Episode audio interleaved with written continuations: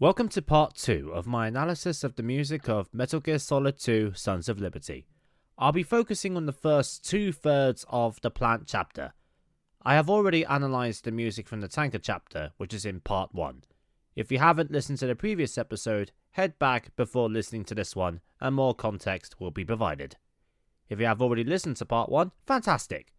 Before we get to the analysis though, I want to provide some context on why the beginning of this chapter started a turning point in the franchise. Mild spoilers ahead.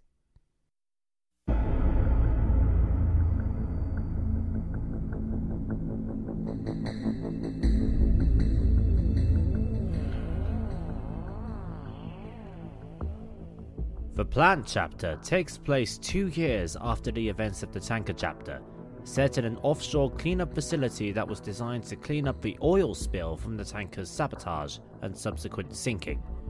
This facility ended up being dubbed the Big Shell. James Johnson, the President of the United States, was in the middle of a visit to the facility when it was taken over by Olga Gurlukovich's private army, captained by an elite group of former special forces titled Dead Cell. They have taken the staff and the president hostage demanding a ransom of $30 billion? Something seems off about that. Anyway, the terrorists call themselves the Sons of Liberty, and the leader is. Solid Snake? Nah, that can't be right. I'm sure we'll get to the bottom of that later. But let's get back to the introductions.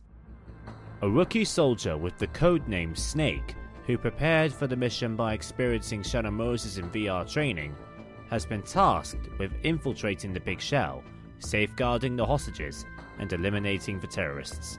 But before the mission even begins, Snake has had his codename changed as a precaution. No, this operative is not the Snake we know. He has been officially designated as Raiden. This is what was hidden from the initial marketing campaign for the game. Snake is missing, presumed dead. Raiden is your primary protagonist, much to the surprise of everyone who has followed the franchise from the beginning. I personally didn't find it that surprising. This was the first game in the franchise I played, after all. Having said that, I believe I have given enough detail to provide context with the music, and its eerie undertones. Let's follow the same pathway as part 1, and listen to the first piece of music you hear when you initially gain control of Raiden. This is Sediment Pool.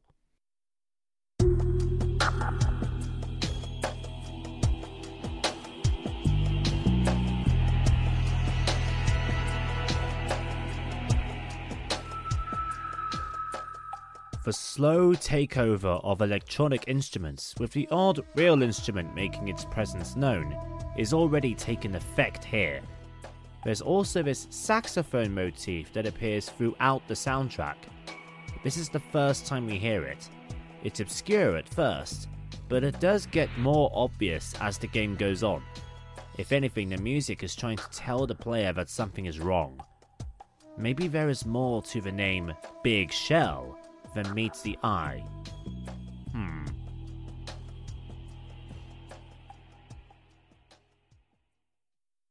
But of course, you're bound to get spotted in a mission like this, especially when it's your first in Raiden's case.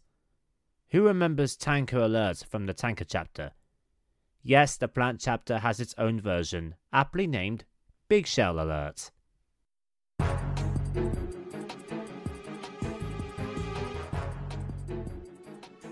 I definitely prefer Big Shell Alert over Tanker Alert.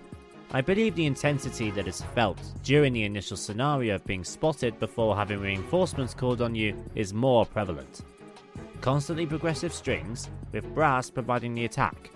This ensemble perfectly personifies the rush to make yourself invisible again. Everything is happening so fast around you, you're bound to mess up. When you do, you'll hear the Plant Chapter's version of Tanker Incident. In this case, we have Battle of the Big Shell.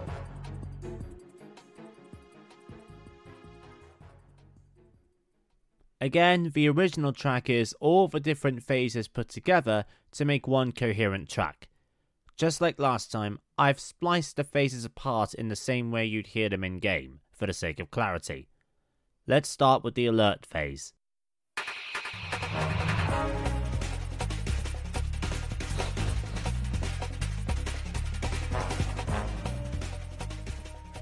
Already, this is very percussion heavy.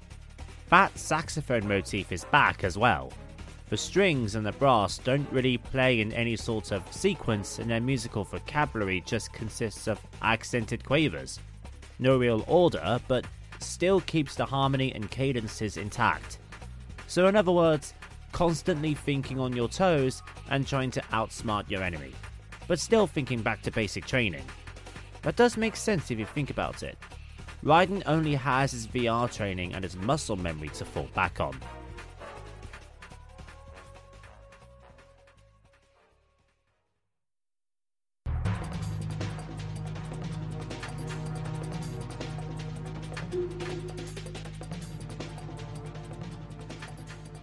The percussion is still very rapid and dominant in the evasion phase, but not as heavy.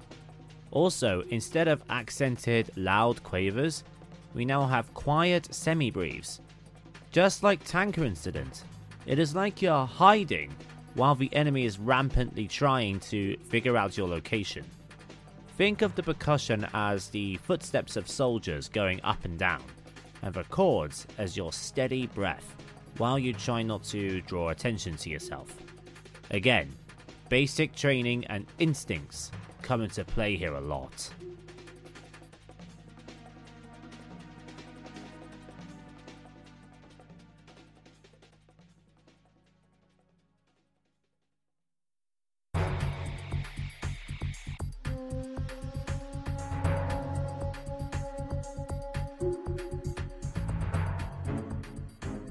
The caution phase is a very nice balance of the two opposites, because, let's face it, that's exactly what the caution phase is. Not quite normal, but not quite alert either. Everything else that I want to say about this phase is basically a reflection of what I've said about this phase of Tanker Incident. And I don't want to sound like a broken record. Everything I've said in that episode definitely applies here as well.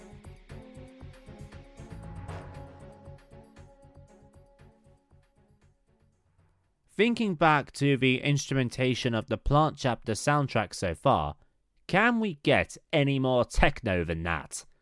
It turns out the answer is yes. Yes, you can. As proof, we're going to have a listen at the boss theme that's played for the majority of the Plant Chapter Yell Dead Cell.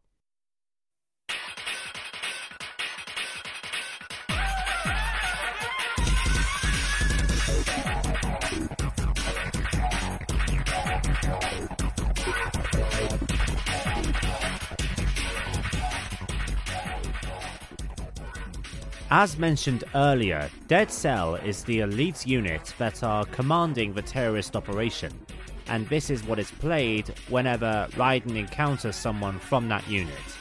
Occasional saxophone screeching can be heard throughout the piece. I don't want to give away the significance of the saxophone just yet, or at least my interpretation of its significance, as it has deep ties to the story, but this is where it is at its most prevalent. Every time Raiden faces off against a member of Dead Cell, the odds are never in his favor. Just like Snake fighting a Foxhound member in Shadow Moses. Raiden needs to trust his instincts to go with his gut if he's going to come back from any of his fights alive.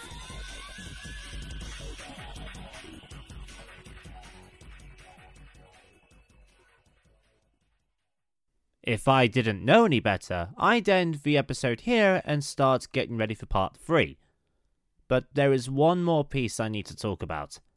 I believe this to be the musical turning point for when the true story of Metal Gear Solid 2 Sons of Liberty starts to develop. This is Twilight Sniping.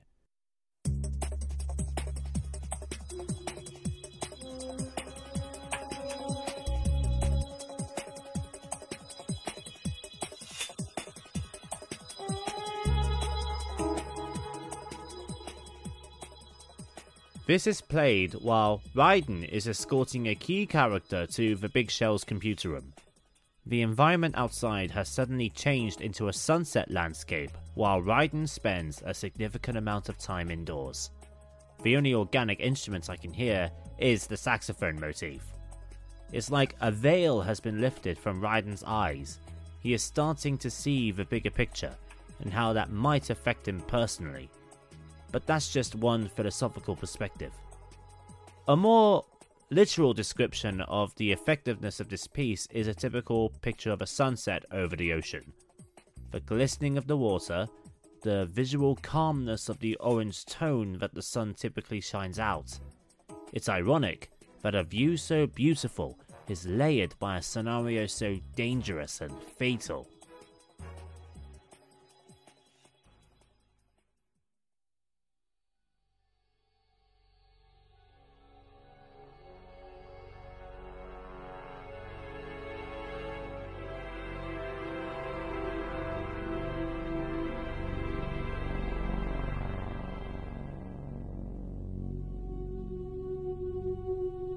I honestly can't play you anymore without making this episode way too long for my liking. So before I talk about themes that are heavily connected with the story, part 3 of my analysis of Metal Gear Solid 2 Sons of Liberty will be titled Arsenal. To be continued.